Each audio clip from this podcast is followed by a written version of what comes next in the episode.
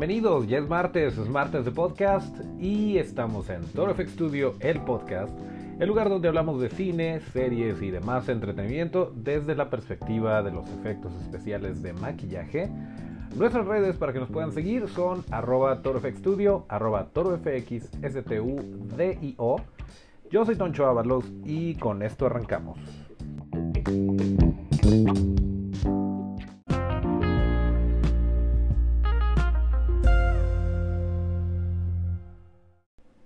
Bueno, y nos estamos enterando de que, ¿se acuerdan de los monstruos de Universal? Todos estos que eran el hombre lobo, Frankenstein, el hombre invisible, la momia, todos estos que marcaron tendencia hace muchos, muchos años. Pues hubo un plan en cierto momento de parte de Universal Pictures de traerlos de vuelta. Iba, ya se había hablado, estaba involucrado eh, Johnny Depp, estaba involucrado Tom, Tom, Cruise, iba a estar también eh, Russell Crowe. Y bueno, total que iban a, a revivir todos estos monstruos con una toma nueva y original después de tanto tiempo de silencio y empezaron con la momia y pues todos sabemos que eso fue hasta cierto punto y por ponerlo de una manera muy tranquila, desastroso. Pues no gustó, no, no tuvo gran éxito, de hecho tuvo todo lo contrario esta película de la momia y desafortunadamente Universal le puso pausa a ese proyecto hasta ahora que nos estamos enterando que la compañía Blumhouse está interesada y va a estar a cargo de llevar estas películas a la pantalla, empezando por la de El hombre invisible. Si les suena Blumhouse es porque son una compañía dedicada a hacer películas en general de terror, de bajo presupuesto, pero muy buenas. Por ejemplo, eh, The Purge o La Purga, todas esas películas. Eh, también se encargaron de Split, esta de Fragmentado, Glass, Actividad Paranormal, eh, Insidious, este tipo de, de películas que a lo mejor no necesitan un gran presupuesto, pero con la historia y con el apoyo que les da la casa productora, pues están haciendo cosas muy interesantes. Y me parece muy acertado porque por un lado Universal tiene a muchas cabezas a quien responderle, tiene eh, demasiada presión el ser los que lleven la, la antorcha de, de, esta, este tipo de producciones, de estas películas.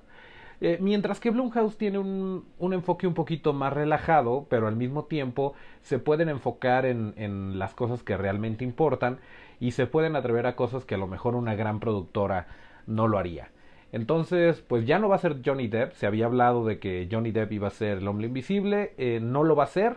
Va a ser otro actor pero va a ser la primer película de esperemos muchas que se encargue de revivir este universo oscuro que es como lo iban a llamar en Universal era el, universo oscuro de Universal y pues pues ya no se va a hacer. Pero se hace con Blumhouse eh, también Javier Bardem iba a estar eso hubiera estado interesante. Pero bueno desafortunadamente esto no se va a hacer afortunadamente se hace con Blumhouse. Y pues hay que estar muy pendientes de qué noticias nos trae esta, este plan, porque seguramente va a dar mucho de qué hablar y espero yo que sea un renacimiento verdadero en forma de todo lo que son estas películas de culto, que se conviertan nuevamente en películas de culto y que nos sigan trayendo monstruitos a la pantalla, pues siempre se agradece. Bueno, y pasando un poquito a noticias un poco más tristes, eh, el mundo del cine acaba de perder una leyenda. Se nos acaba de ir el señor Matt Rose este fin de semana. Y a lo mejor a ustedes no les suena el nombre, de hecho no, no fue muy conocido porque él procuraba estar fuera del ojo público y de los reflectores, pero su eh, carrera es impresionante. Este señor empezó, como muchos de nosotros, eh, como les decía, refiriéndose al planeta de los simios como la película que lo motivó, que lo impulsó a querer dedicarse a esto. Y eh, pues siendo él muy joven, Chris Wallace, de quien también ya habíamos hablado, eh, Chris Wallace, lo contacta para que trabajara en la película, lo que se convertiría en la película de Gremlins, pero bueno, desafortunadamente no pudo el señor Matt Rose porque estaba yendo a la escuela. Entonces se le complicaba y pues no lo hizo. Pero después de esto trabajó haciendo miniaturas para la película de Aliens de James Cameron, que esta fue la segunda, la segunda película de estas historias de los xenomorfos y los chestbursters y todo eso.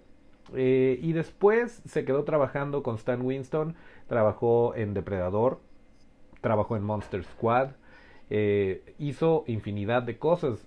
Conoce a Rick Baker desde los tiempos de Harry y los Hendersons. Y a partir de ahí, pues ya le tocó trabajar. Se quedó 15 años en Sinovation, que era el estudio de, de Rick Baker. A partir de ahí trabaja en Gremlins 2, trabaja en películas como El Profesor Chiflado, Batman Forever, Batman y Robin, El Grinch, eh, Hombres de Negro. Y en 2001 se le da la oportunidad de, eh, pues de alguna manera revivir lo que fue su inspiración. Trabajó en la película de Planeta de los Simios de Tim Burton, que más o menos la, habíamos mencionado y lo más rescatable de esta película definitivamente es el maquillaje increíble que se aventaron en Innovation Studios a cargo de Rick Baker y obviamente de Matt Rose. Ahí fue donde cumplió su sueño y realizó a estos, a estos changos. Que de hecho, eh, una cosa que hace Rick Baker cuando tiene este tipo de proyectos y que nosotros procuramos hacer en la medida de lo posible es algo, aparte de divertido, es muy bueno para para que el cliente vea antes de siquiera pisar el set cómo va a funcionar la solución que le estás proponiendo mediante los efectos de maquillaje. Pues para Planeta de los Simios de 2001 se hizo una prueba de maquillaje del orangután. Y el señor que estaba debajo de todo ese maquillaje era el mismísimo Matt Rose, que de hecho comenta él que, que se tuvo que ver medio diva porque estaba muy nervioso y tenía eh, mucho pánico de ponerse los lentes de contacto y tenía que traer dos pares, es uno y luego otro par encima. Y bueno, pese a todo esto hizo la prueba de maquillaje y este tipo de persona era Matt Rose, siempre bromista, hay infinidad de artistas que se han pronunciado al respecto y que tienen historias increíbles con él, que lo recuerdan con mucho cariño y pues nosotros tenemos su trabajo para recordarlo. Después de esto de Planeta de los Simios, eh, hace, eh, diseña junto con su amigo Chad Waters. Chad Waters es eh, su socio también, con quien fundaron la compañía Grim Grotto Goods. y hicieron por ahí una película de zombies también. Y bueno, estaba siempre ocupado este señor. Pues junto con Chad Waters diseñan el maquillaje de Hellboy, de las películas desde la primera de Guillermo del Toro, que se hizo con Sinovation, hasta la segunda que se hizo con Spectral Motion, esta compañía de, de Michael Izalde. Bueno, él trabajó en ambas, él fue encargado de diseñar todo el, maquillaje, cómo iba a funcionar a partir de una maqueta, que fue donde empezó todo, y después los prostéticos y todo lo que iba a llevar eh, Ron Perlman. Por si no fuera poco, Después de esto trabaja con Joel Harlow, quien agarró un equipo de superestrellas como Joey Orozco y como Don Lanning y como Matt Rose para Star Trek Beyond, que es esta película que tenía infinidad de extraterrestres y que yo en su momento medio me agüité porque no tuvo no tuvo, bueno, tuvo la nominación al Oscar pero no la ganó. Y más adelante trabaja en esta película de Netflix que fue Bright, donde sale Will Smith. Esto lo hizo junto con el equipo de ADI, de Amalgamated Dynamics. Ahí anduvo metiéndole mano a los orcos. Y pues probablemente su último trabajo fue The Predator o El Depredador, que fue esta película, la última encarnación de este personaje. Pues ahí estuvo también con, también con el equipo de ADI. Y bueno, pues va a ser muy extrañado, va a ser muy, va a ser mucha falta en el mundo del cine y de los efectos especiales de maquillaje, pero nos deja un gran legado con que recordarlo por muchos años, estoy seguro. Y bueno, me gustaría cerrar la nota con una cita de él para que nos demos una idea del tipo de persona que era Matt Rose. Dice, amo esta industria Amo el trabajo, amo todo al respecto, pero lo mejor de mi carrera ha sido conocer a mis colegas. Incluso si se tienen discusiones, siempre existe ese sentido de camaradería que todos compartimos. Todos hemos estado en las mismas batallas juntos y entendemos la importancia de apoyarnos el uno al otro, incluso si no estamos 100% de acuerdo en todo. Y bueno, ese fue Matt Rose, esperemos que pues no lo olvidemos en muchos, muchos años, que sigamos viendo todo este trabajo y recordemos que él tuvo mucho que ver en esto y bueno, pues lo vamos a extrañar.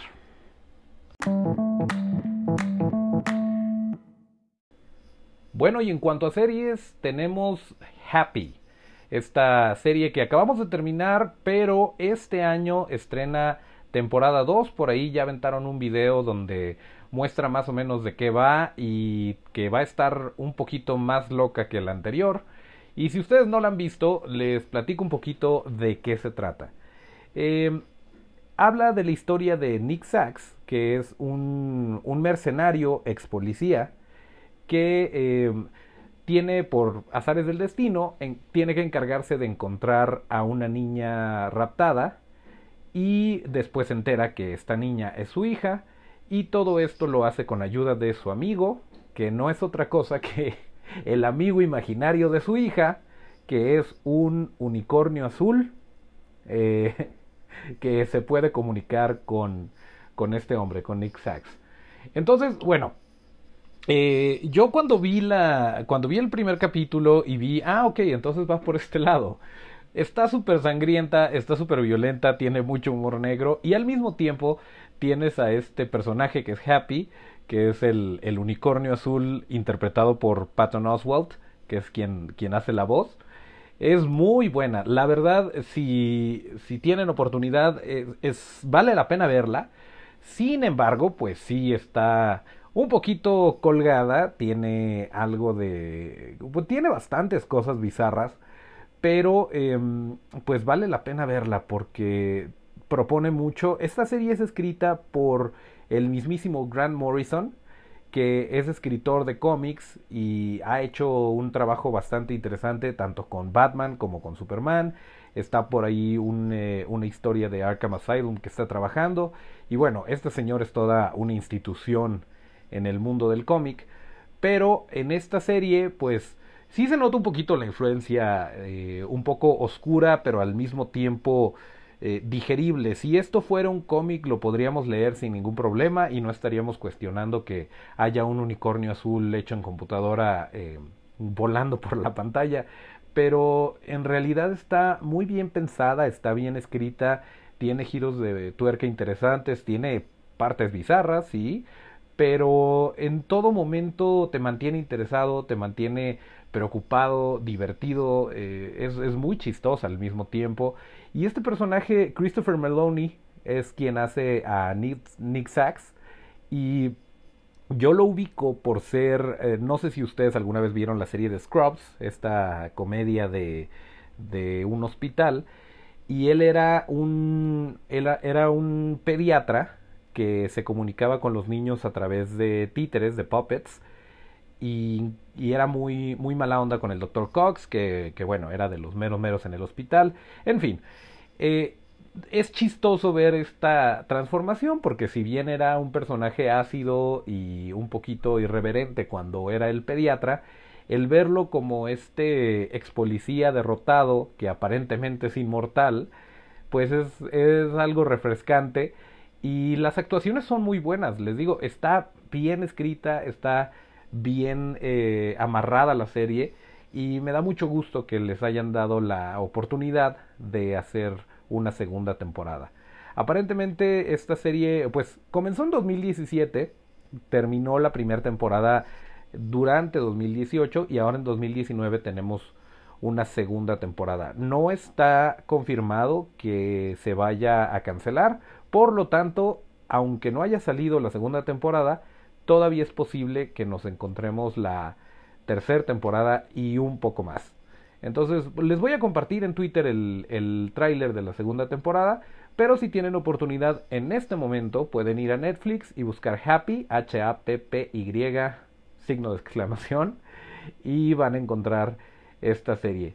La fecha de estreno para la temporada 2 es el 27 de marzo de 2019, pero esto va a ser muy probablemente en el canal Sci-Fi, entonces falta que, que llegue a Netflix, aunque si ustedes quieren Sci-Fi, pues muy probablemente lo puedan ver por esas fechas. Pero por lo pronto, pues tenemos una temporada 1 que pueden ir viendo y pues sí, la verdad, la verdad vale la pena. Entonces ahí está, es Happy la recomendación en series. Eh, díganme qué opinan. Pueden ver, la, pueden ver el tráiler y pues a partir de ahí se generan su propia idea. Si no les gusta este tipo de series de humor negro y de violencia, pues muy probablemente no vayan a conectar con Happy. Pero, eh, e incluso si les gusta, a lo mejor los saca muchísimo de onda que haya este unicornio azul, pero si pasas por esos filtros, yo creo que sí la puedes disfrutar bastante. Y para darles una idea, esto tiene una calificación, digo, para aquellos que les importan las calificaciones de IMDB, tiene una calificación de 8.3 de 10 posibles. Y pues la gente en IMDB muchas veces no se tienta el corazón para dar un 1 o un 3. Por lo tanto, pues yo creo que eso es un buen, eh, parámetro, un, indicador de que tal vez sí vale la pena ver esta serie. Entonces, pues en lo que llega marzo, en lo que se estrena la segunda temporada, vamos todos a Netflix y vean la serie, la temporada 1, perdón, de esta serie que se llama Happy. Bueno, y yéndonos un poquito a esas joyas que de repente se encuentra uno en YouTube, tal vez ustedes no se acuerden, eh, por aquello de los años 80, 90, finales de los 80, principios de los 90, existió una serie que transmitían en teleabierta que se llamó La Hora Marcada. En esta, bueno, era una especie de dimensión desconocida, pero producida en México, y trataba temas como de terror, de suspenso, de monstruos, cosas por el estilo. Y aquí hicieron sus pininos gente como Guillermo del Toro, Emanuel Lubezki, eh, Alfonso Cuarón, y pues eran estos pequeños clips que de repente les daban cierta libertad porque contaban una historia contenida y la grababan, se estrenaba y vámonos. Entonces pues esto les daba hasta cierto punto una libertad para, para experimentar. Y bueno, este fue el caso. De hecho, Guillermo del Toro por ahí hizo un demonio que pues hizo los prostéticos y todo para para una serie, perdón, para un capítulo de esta serie. Por ahí se los voy a buscar también y lo vamos a comentar por acá. Pero lo que nos ocupa en este momento es un capítulo que dirigió Alfonso Cuarón que se llama No Retornable. Y este, eh, lo, lo curioso de este capítulo es que, de hecho, el guion también es de Carlos Cuarón y lo curioso es que se grabó en la misma calle, perdón, en la misma casa donde se grabó la película de Roma. Entonces es bien chistoso como que meterte en una cápsula del tiempo y ver este ver este video que está grabado pues como si lo hubieran pasado directamente del VHS a, a YouTube y pues ver estas partes de, de la casa la historia mm, no dice mucho, de hecho hay una anécdota por ahí donde Guillermo del Toro le, cuando todavía no eran cuates, que le dice a Cuarón, oye, qué padre, tú estás haciendo, estás haciendo cosas basadas en las historias de Stephen King. Y pues le dio mucho gusto a Cuarón esto. Y no, sí, oye, ¿y por qué si las historias de Stephen King son tan buenas, tus cortos son tan malos? y a partir de ahí se volvieron súper amigos ya el resto es historia. Pero bueno, esta historia en particular, eh, se las voy a spoilear un poquito porque la verdad, si tienen tiempo, véanla, les voy a compartir el video. Es interesante, eh, por no decir, pues sí, realmente son, son los 80s, 90s, bajo presupuesto, eh, no eran los mejores actores del mundo, pero vale la pena echarse una vueltecilla. Y bueno, la historia habla de, hay un, hay un asesino en serie suelto, que es el jicotillo, y pues están muy asustadas las, las chavas porque ataca en particular mujeres, y pues es un tipo que tiene un trastorno mental, y bueno, esa es la, la antesala de todo. Al mismo tiempo está un chavo que está esperando que, la, que lo visite su novia, porque va a tener casa sola y está muy emocionado. Y bueno, llega por un, por un cortocircuito, un problema por ahí eléctrico, se intercambian los cuerpos del asesino en serie y del muchacho, y bueno, la historia corre a partir de ahí. Pero en efecto, la casa donde, del muchacho, donde se graba la mayor parte de este capítulo, es la casa que se utilizó para la película Roma. Y pues sí es bien interesante ver, en ese momento era Lubeski el que estaba a cargo de, la fotografía y, pues era toda la, mano de Cuarón. Pero es bien interesante ver cómo pues prácticamente es la misma locación y, pues cómo es súper aprovechada y súper explotada. Obviamente el presupuesto es abismalmente diferente, pero sí es interesante ver estos contrastes de, de cómo, cómo se ve la casa sin el borras y cómo se ve a color y cómo se veía en ese entonces, porque pues recordemos que en Roma la adaptaron para que se viera como los setentas y acá en, en la hora marcada pues no, no le hicieron ningún tipo de tratamiento a la locación, a la casa y bueno pues ahí está el dato, se los dejo de tarea, les voy a compartir por ahí el link para que le echen un ojo, está divertida, está divertida la, la historia. De hecho, la historia es muy buena.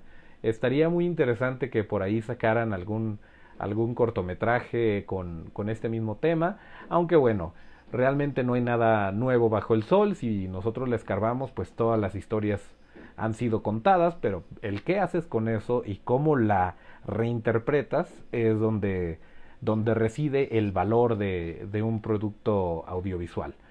Pero bueno, pues ahí está la hora marcada y este episodio que se llama No Retornable, que corrió a cargo de Alfonso Cuarón. Y a propósito de la hora marcada, estaría muy bien, y es por esto que nos da muchísimo gusto que de repente se atrevan las productoras a hacer un, un material un poquito más eh, arriesgado en el aspecto de hacer horror o poner criaturas o no repetir la, la misma fórmula, estaría muy bien que siguiera pasando esto y es por eso que nosotros siempre estamos compartiendo información y si hay alguien a quien le guste hacer este tipo de cosas, hacemos este tipo de productos para, para ellos, para los colegas, para el público en general, pero siempre compartimos toda la información que tenemos. Si tú quieres entrarle a esto, con mucho gusto te, te echamos la mano en lo que podamos, en lo que sepamos, que es lo mismo que han hecho con nosotros, para que la industria crezca, porque mientras más personas estemos conscientes del el trabajo que lleva hacer esto y al mismo tiempo de que se puede lograr, pues más eh, apertura vamos a tener a nuevos géneros, a nuevos estilos de, de hacer cine, de hacer cortos, de hacer proyectos audiovisuales y pues nos da mucho gusto cuando nos piden este tipo de cosas. Y precisamente hace, pues ayer, ayer se cumplieron cinco años de estar con Quimera Films, más, más, bien cinco años de haber conocido a nuestros amigos de Quimera Films. Por ahí subimos una foto al Instagram de un mamut que hicimos y fue un bomberazo tal cual, les hablábamos de los bomberazos hace un par de episodios, pues este fue uno igual, nos contactaron y nos pidieron que hiciéramos un mamut y primero pensamos que íbamos a tener que hacer una cabeza gigante, que tal vez iba a tener que tener efectos animatrónicos o mecánicos y no, era un maquillaje para el vocalista de la banda, de la banda Perla Jerezana, eh, que me parece les cambiaron el nombre después, pero bueno, en fin. El caso es que teníamos que hacer este mamut y nos lo pidieron, si no me equivoco, un jueves, algo así, para el video que se grababa el lunes. Entonces teníamos realmente muy poco tiempo para, para esculpir. Claramente no había ni tiempo ni presupuesto para hacerle un live cast al actor y que le quedara exactamente a la medida de su cara. Eh, no, había, no había mucho tiempo para improvisar o más bien para prepararse. Por lo tanto tuvimos que improvisar, hicimos el prostético, se esculpió, se hizo molde, se corrieron las piezas en espuma de látex, se prepintaron y pues llegamos directo a aplicar, eh, por ahí le pusimos peluchito para, para que fuera el pelo del mamut, no nos enteramos de cómo iba a estar el rollo, mm, nos dijeron que iban a conseguir un sombrero para que no tenerle que tapar la cabeza al actor y a la mera hora el sombrero no, no llegó, fue por ahí un error de comunicación y bueno, a final de cuentas salimos, eh, salimos al quite y estuvo muy, muy interesante ese proyecto. Y lo mejor de todo eso fue que conocimos a, estos cuates de, de Quimera Films, con quien después trabajamos en, en un videoclip dirigido por un servidor que fue My Girlfriend Tried to Kill Me de los amigos de Mike and the Suspects. Por ahí también les vamos a compartir un, un detrás de cámaras de cómo fue la grabación de eso. Y yo creo que da para platicar de, de ese proyecto en particular un podcast completo porque tuvimos la fortuna de que nos echaran la mano gente talentosísima como Isaac Romo, como Vero Ríos, como Lala.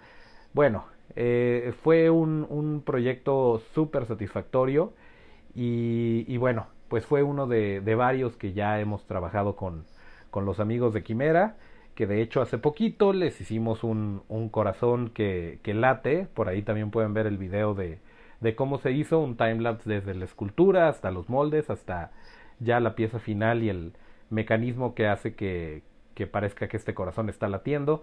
El proyecto para el que fue usado todavía no está listo, pero con mucho gusto se los vamos a estar compartiendo en cuanto salga. Ya ven que este rollo de editar video toma bastante tiempo, entonces pues tenemos que esperar a que los señores hagan su magia y que salga el videoclip. Pero bueno, pues nos acordamos de esto, fue, fue hace cinco años ya y esperamos que haya muchos más eh, proyectos. Por cierto, no mencioné la fecha, nada más para el recuerdo si de repente escuchamos esto muy eh, adelante en el tiempo. Hoy es 29 de enero de 2019, es martesito. Acuérdense que nos vamos a estar escuchando todos los martes y viernes por aquello de las cuatro y media de la tarde a más tardar. Y estamos viendo también que tuvimos un pequeño problemita con Evox o iVoox, I V O O X, porque no se está subiendo el episodio 6 por alguna razón. No sabemos qué es lo que está saliendo mal, pero por lo pronto, si ustedes se van a anchor.fm diagonal TorFX Studio, es anchor.fm diagonal TorFX Studio eh, ahí tiene el botoncito, ustedes le dan clic y le ponen escuchen tu app favorita y ya ustedes deciden si se van por, por iTunes o por Spotify o donde gusten, pero pues es un gusto que nos estén escuchando. De hecho, pues un saludo muy grande a nuestros amigos de La Taberna Geek, este podcast de Studio Geek, que si no lo han escuchado y les gustan todas estas cosas de tecnología, de entretenimiento, todas estas cosas, yo creo que todos somos geeks en algo y este es parte del lema de, de la Taberna Geek, que por ahí estuvimos invitados hace algunos meses, esperemos volver pronto. Y bueno, no tiene desperdicio este podcast. También a nuestro amigo Alberto Marín, a nuestros super brothers, eh, la opinión de Majarki y René Córdoba. Pues muchas gracias por, por el apoyo, por estarnos escuchando y una disculpa por lo de Evox, seguimos trabajando en ello. Esperemos que, que no tarde mucho. Y bueno, pues para los colegas, para toda la gente que quiere saber algo más, que tiene dudas específicas de esto del maquillaje o que quieren que hablemos de una película en particular, a lo mejor no he visto la película, pero con mucho gusto la veo y les comento mi, mi opinión sobre todo de estas películas que son ricas en maquillaje y en criaturas y todo esto. A mí me encanta diseccionarlas, aunque a veces puedo, he, tratado de no arruinar la experiencia para para mi esposa o con quien esté viendo la película porque de repente me clavo mucho en esto y ya sea que estoy criticando que las orillas del maquillaje son visibles o que estoy totalmente pasmado de lo increíble que se ve y de lo bien hecho que está, pues esto Obviamente no es lo mejor para comentar mientras estás viendo una película, entonces mejor me lo guardo y lo comento aquí en el podcast.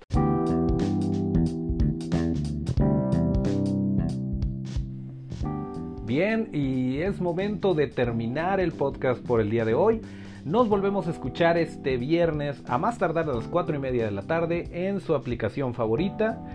Yo soy Toncho Ábalos, mis redes son arroba tonchoábalos con T y nuestras redes son arroba torofxstudio, arroba torofxstudio.